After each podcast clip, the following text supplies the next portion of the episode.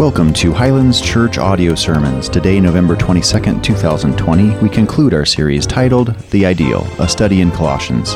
Today's sermon, The Ideal Team, will be taught to us by Pastor Jeff Stevens out of Colossians chapter 4, verses 7 through 18.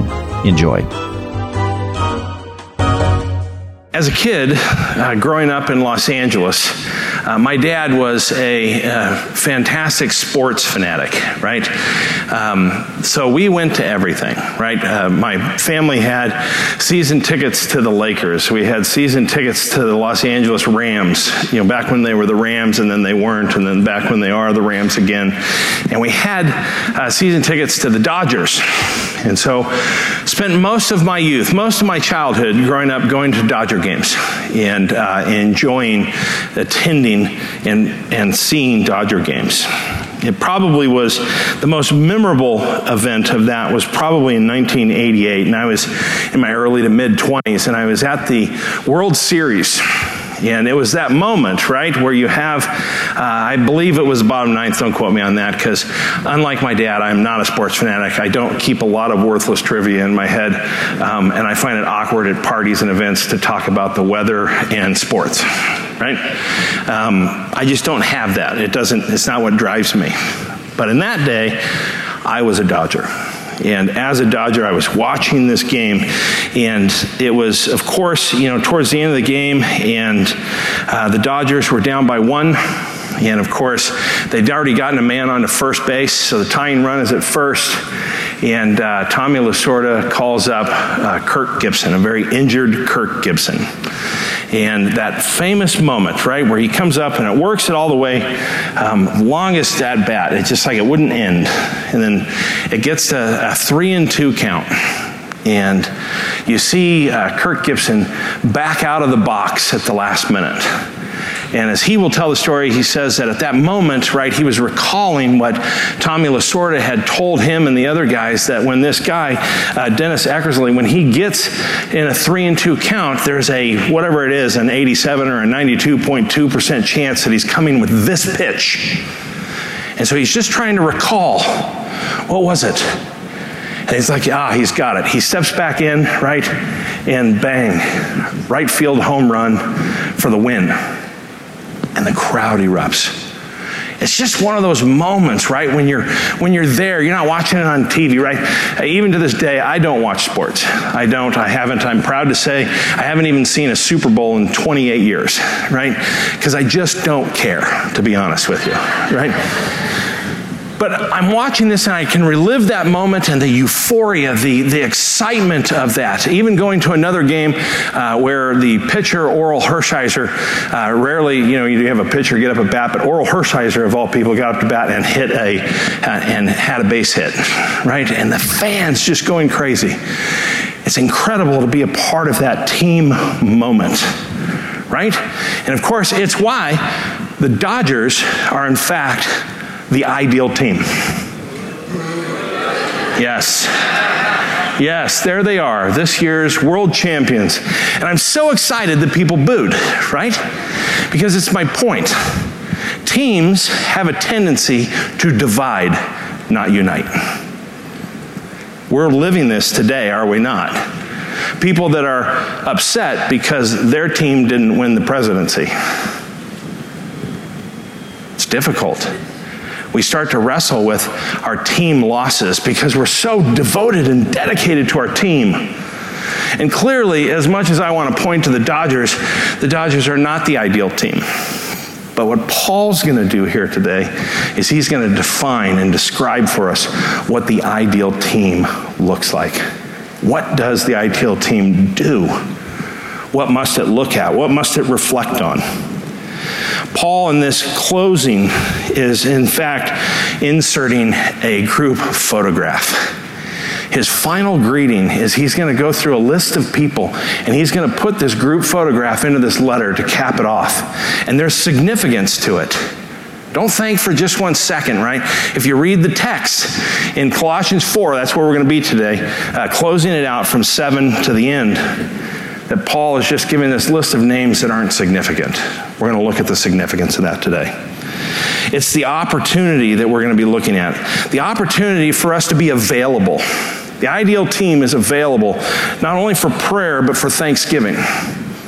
We need to make ourselves available. In fact, this week is Thanksgiving. For many of us, I think you need to take a look around and realize if you don't know who they are, we have people, even in our own congregation, people who are alone, people who don't have family here.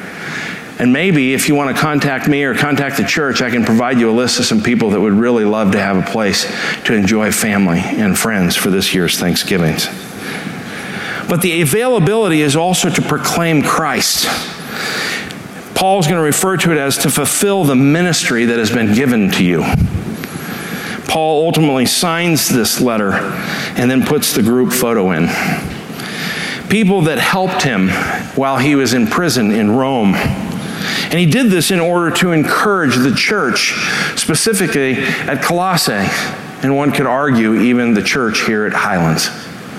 This letter has been circling for over 2,000 years. And he's going to give us a brief overview of each person. It ultimately reveals the personality of Paul, the character and the content of his heart.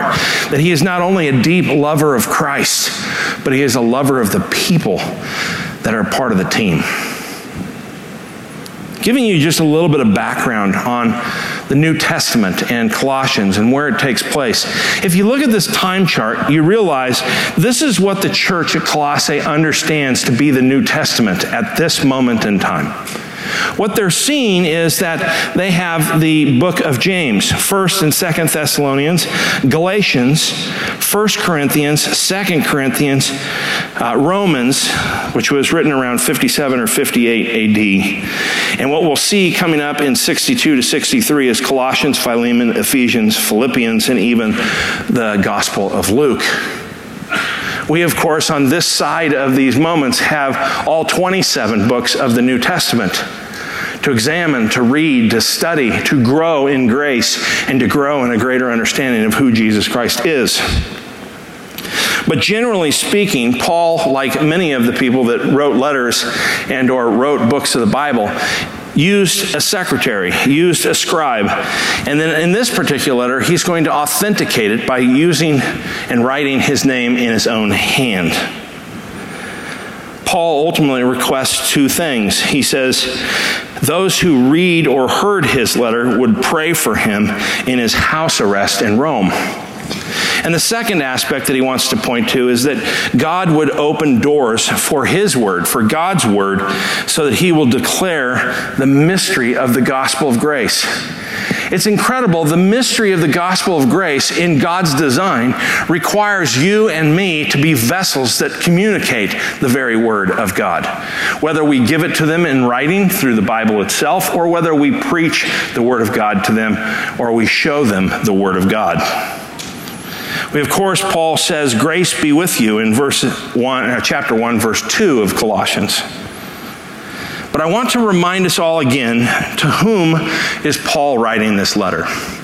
Paul is writing this letter to the saints and faithful brothers in Christ at Colossae. And he says, Grace to you and peace from God our Father. If you don't mind, turn to Colossians chapter 4. We're going to be in verse 7 and forward. But let me pray for us. Our Father and our God, Lord, we thank you so much for your word, for your truth. We thank you for this letter that Paul wrote over 2,000 years ago. We pray, Lord, that you would help us to take it and apply it to our everyday life. Lord, that we would recognize who we are as ministers of your gospel, servants of your word. Lord, most of all, that we would magnify and glorify you. It's in Christ's name we pray. Amen. Starting in Colossians 4, verse 7, Tychicus will tell you all about my activities. He is a beloved brother and faithful minister and fellow servant in the Lord. I have sent him to you for this very purpose, that you may know how we are and that he may encourage your hearts and with him Onesimus, our faithful and beloved brother who is one of you. They will tell you of everything that has taken place here. Aristarchus, my fellow prisoner, greets you, and Mark, the cousin of Barnabas, concerning whom you have received instructions. If he comes to you, welcome him. And Jesus, who is called Justus These are the only men of the circumcision among my fellow workers of the kingdom of God, and they have been a comfort to me. Epaphras, who is one of you, a servant of Christ Jesus, greets you, always struggling on your behalf in his prayers, that you may stand mature and fully assured in all the will of God. For I bear him witness that he has worked hard for you and for those in Laodicea and Hierapolis. Luke, the beloved physician, greets you, as does Demas. Give my greetings to the brother at Laodicea and to Nympha and the church in her house. And when this letter has been read among you, have it also read in the church of the Laodiceans. And see that you also read the letter from Laodicea. And say to Archippus, See that you fulfill the ministry that you have received in the Lord. Now that's a picture. It's a picture that at first glance just seems like it's a whole list of people, and how in the world does this have significance or meaning to it? Paul is ultimately going to leave us with two points. If you're using our app and you're online and looking at that, there's only two points today. And the two points, though, are possibly going to be life changing. Life changing in that the Word of God is calling you specifically to something incredible here as he does the final greeting and he summarizes the entire letter. We start to realize that point one is this the letters, especially Colossians, in this case, are to be shared as truth. The letters are to be shared as truth. He says, Give my greetings to the brother at Laodicea and to Nympha and the church in her house. And he says, And when this letter has been read among you, have it also read to the church of Laodiceans. And see that you also read the letter from Laodicea. Listen to what he's saying. He's saying in his final words, he's saying, Greet the brother at Laodicea. And incidentally, of course, the letter was going to Colossae. So, what he just said is kind of this drive by say hi to everybody at Laodicea and Nympha and the church that is in her house. He's wanting to give those greetings. Greet the brethren, greet the brothers in Laodicea, and the church in Laodicea that met in the house of Nympha. It's interesting that the churches in those days met in homes. Sometimes I think it might be a good idea for us to revisit that model. In fact, in homes, it forces this smaller, more intimate, greater accountability, greater responsibility for the fullness of the body to serve one another. Mainly due to um, uh, media's uh, fear and theories of pending doom and the apocalypse that's going on right now, it might be ideal for us to look at how we can meet in churches, church homes. In fact, our church ministry here in small groups does the, just that. It's interesting that the third century was when the church started to actually build buildings. So, from the first century church through to the third, they met in homes. So, what he's saying here is say hi to everybody when this letter is read among you. And that's the way, of course, that they did it. It's good insight into how the epistles were dealt with and how they were ultimately read publicly. He says, also read the church of the Laodiceans. And then watch this. He says, and that you also read the letter from Laodicea. What we start to see is the circular design of God's Word. That this Word would go out and it would come to a group of people and they would read this and then read it publicly. And someone would, in fact, write down every word in it because they didn't have a copy machine. They couldn't even fax it at that technology. It had to be rewritten and so that it could be distributed to other churches, home churches all over the place. You could say that even the book of Colossians, the letter to the church at Colossae, has been wandering for 2,000 years. And in these last weeks and months, it just showed up at Highlands. Of course, it's been there in print for a while, but we've gone through it and we've read it publicly. We've gone through every single word of it and taught it because it is, in fact, the Word of God. Paul closes this with a salutation by his own hand He says, I'm writing in my own name. I'm authenticating this as inspired by God, as the team manager, as the, as the chief leader that is on earth and who submits himself to the team owner, the team manager, Jesus Christ himself. He's telling us to remember his chains. We should, as a good practice, always remember our leaders. Remember the people who are laboring on behalf. We may not see them in the trenches, but trust me, they're here late at night having elder meetings. They're here planning and strategizing, assuring and trying to make sure that we are following God's word, that we are above reproach with God's word. For we, as a body, as a body of leaders and elders, we do not serve man, we serve Jesus Christ. And sometimes people call into question. These people can be encouraging and helpful, but many of them are simply Monday morning quarterbacks. But I would call on you to remember the leaders and the leadership. But he's saying to us, Remember my change. Don't forget me. Just because things are going great and things are successful doesn't mean that it isn't hard. Today, your objective as we go through these names is maybe you can identify with one of these people. Because these people aren't well known people. They're not necessarily people that everyone walks around and saying, Yeah, I know exactly who that is.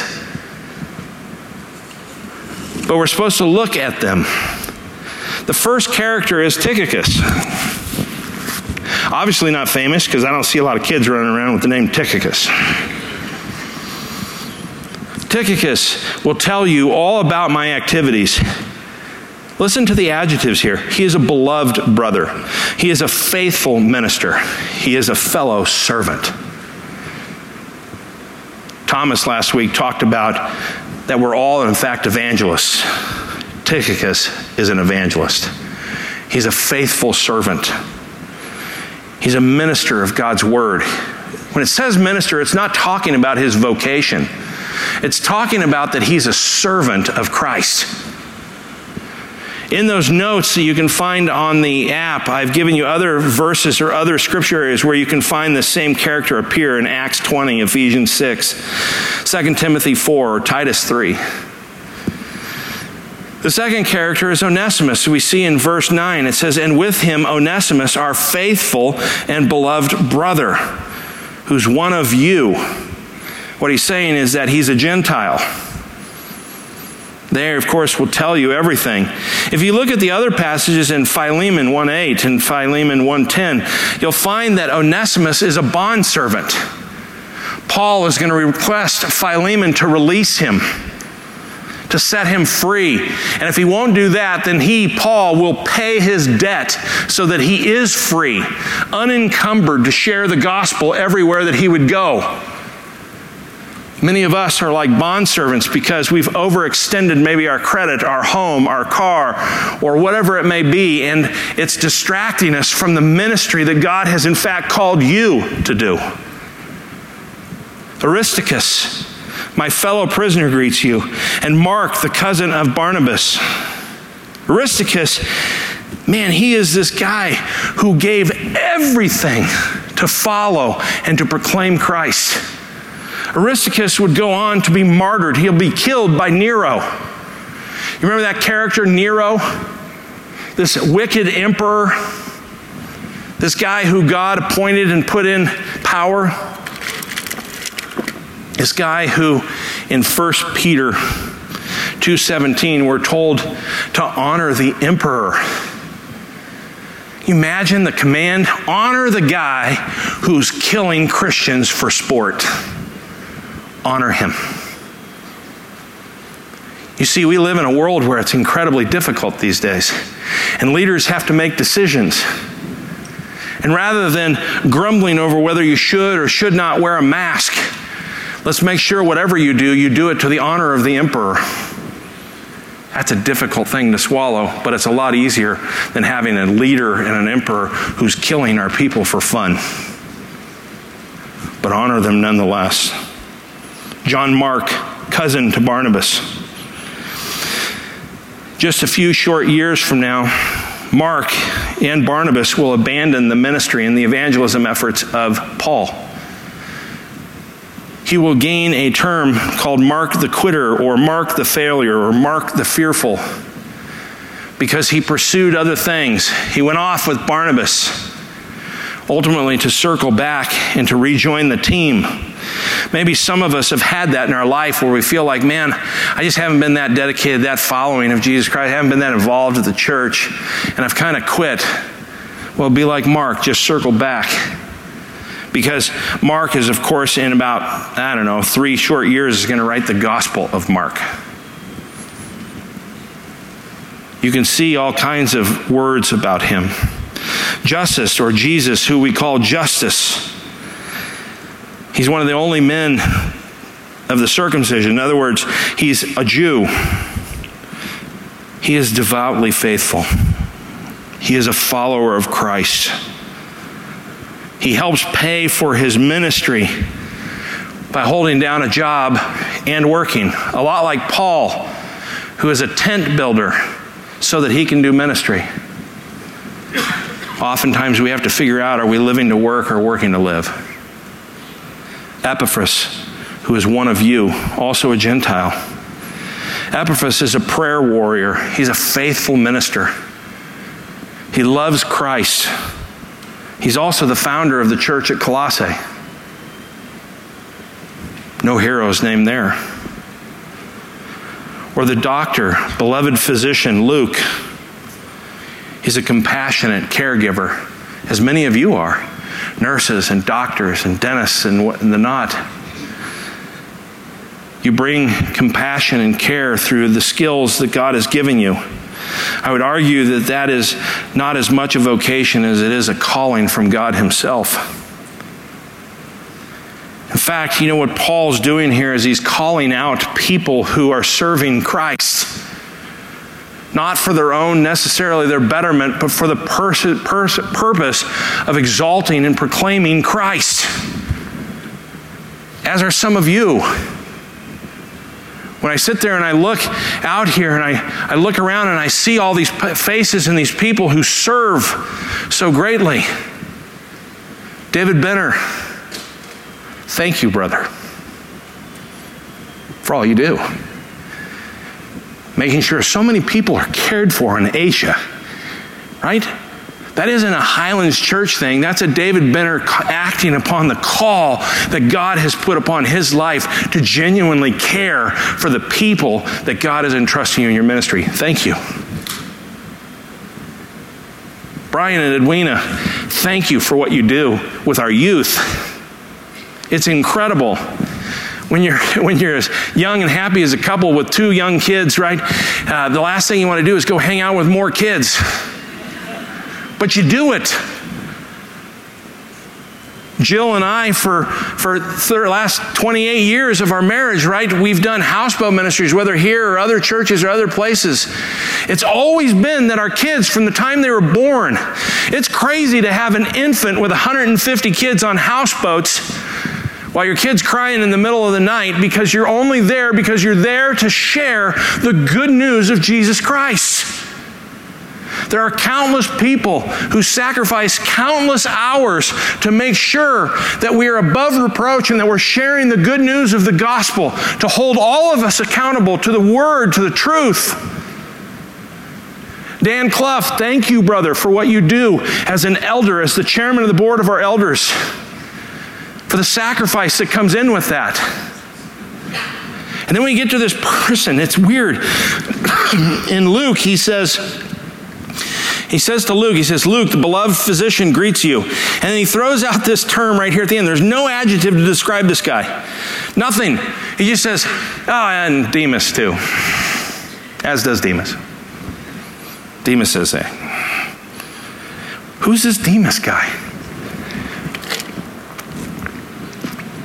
We're going to see in about three short years demas in 2 timothy 4.10 is in love with the present world. And he has deserted me paul says and gone on to thessalonica to pursue the world. Demas is a consumer. Demas just kind of comes in and out of church at his convenience. He comes in on irregular times. He shows up. He'll show up and nail some nails to build a home down in Rocky Point. He'll show up to serve the poor down at the mission field. He'll show up at these events and he'll be a participant here in the stands. But he is not a part of the team. Demas is not a part of the team. Nympha, she holds a church in her home. She sacrifices her own belongings to minister to the people. And if you haven't identified with any of those, there's our Archippus. This applies to everyone who proclaims Christ as their Savior. See that you fulfill the ministry that you have received in the Lord. Do you realize that? Every person who proclaims Christ in this room is, in fact, called to ministry, to serve, and to fulfill not just the ministry that Jeff and other elders and pastors come and give you, but to fulfill the ministry that God has put upon your heart, the gifting that He's given you.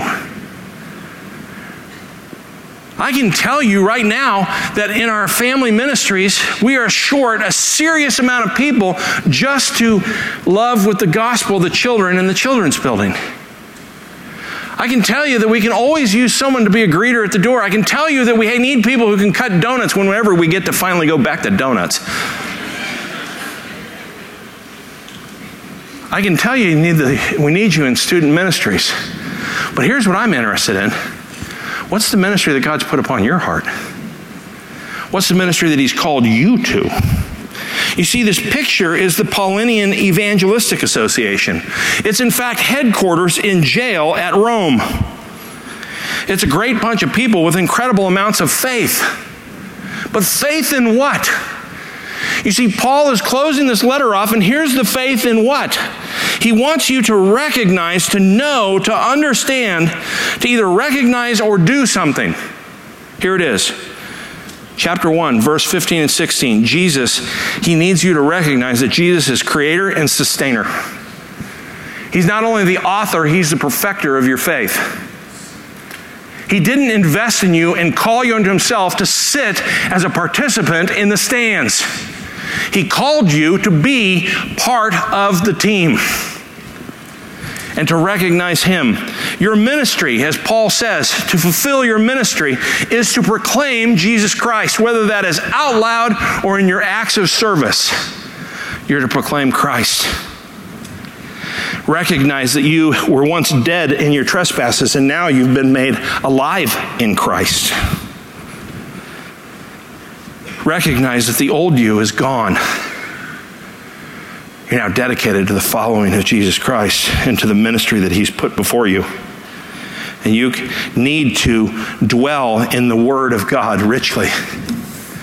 This dwelling aspect, right? If you were making an incredible steak or an incredible meal, you would probably maybe marinate that steak. You need to marinate yourself in the Word of God so that it's everything, it's permeated everything, so that you see Christ in everything. He told us about the family expectations. You see, in the family expectations, as for me and my household, we will serve the Lord. That's the calling. And the whole family comes with you. That's why my kids grew up going to camps not because I wanted to send them to camp. They weren't even qualified to go to the camps. They're at the camp because they're my kids.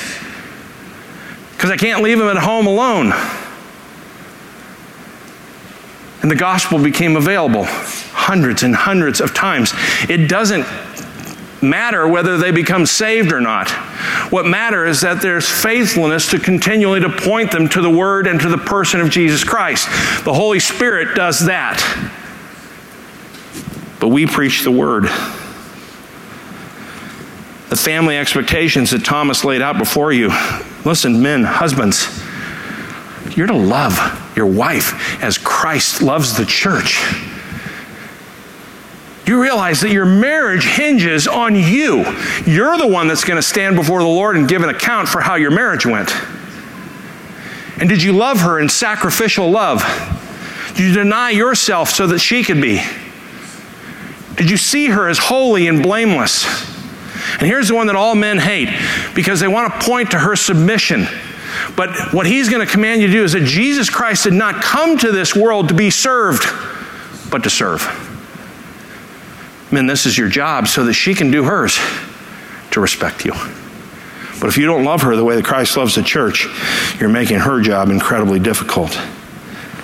You're only going to get there if you devote yourself to prayer and then outwardly to live wisely, to speak salty, to be winsome among outsiders, people who aren't on the team. So, what's the point in his final greeting? His point is this point number two do your job. He's just simply saying, just do your job. He said to Archippus, right, in verse 17, see that you fulfill the ministry that you have received in the Lord. Man, when I read that, it just wants to knock me out of a chair. Paul just put the whole pile of illustrations of people on our neck. And he's saying, fulfill the ministry that you have received from the Lord. You know why? Because Tychicus has, Onesimus has, Aristarchus has, Mark has, Jesus, who we call Justus, has, Epaphras has. Do you hear the common denominator? Each of these people are available to do ministry, to proclaim Christ. You know what I hear from people all the time? Not until my kids are grown. You know, it's real tough because we have real busy schedules. Crimea river. We all have busy schedules. Do your job. Well, I can't do it until we've saved enough money. Do your job. I'm real busy with work, the kids, and club sports. You know how that goes, Jeff? Yeah, I know exactly how that goes. I raised four kids and shared the gospel. Do your job. Oh no, I'm waiting until I retire and then I'm going to go into ministry full time. One of my favorites. Do your job. All of these answers that I just gave you, they're all Demas answers. Lovers of the world, not lovers of Christ.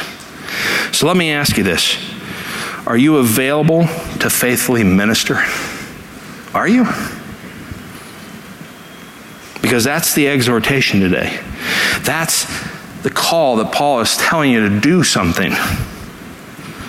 Paul showed you a portrait of church people, and all but one was faithful. And it all comes down to this you've been given a ministry. God knows what it is. You received it, and in the Lord, it's a divine thing. Now you must fulfill it. It's a weird thing, church, right? People lose their volition of will when they walk in these doors.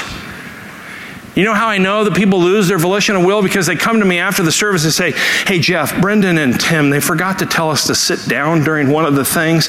And I was standing for a long time. My, my legs hurt. My lower back is killing me. Sit down. No one is commanding you to stand. Sit down. Hey, Jeff, you know, can you work with the guys? The drums were really loud today. Worship's not about you, worship's all about Him. So let me ask you are you available to faithfully minister the Word of God? Are you in Team World or are you on Team Jesus? You see, in 1988, as I sat in those stands and watched the Dodgers have that Kirk Gibson moment, I was merely a spectator, not part of the team. My question today is Are you a spectator or are you on this team? Are you a consumer waiting to be entertained? Or are you ready to get up and do your job to proclaim Christ? Are you like Tychicus, a faithful evangelist? Are you like Onesimus, a bondservant that needs to get rid of his debt and sacrifice so that he can come to more ministry? Are you Aristarchus? You're ready to give it all and be a martyr for him? Are you John Mark? Are you gifted with the gift of encouragement? Are you Justus and devoted to ministry? Are you Epaphras and you're a prayer warrior? Are you Luke, a beloved caregiver who could be used visiting some of our widows and our shut ins at this church who don't have the money to go to a doctor? Should you be opening your home to a small group? But if you proclaim Jesus Christ, you are all Archippus. You are called to ministry.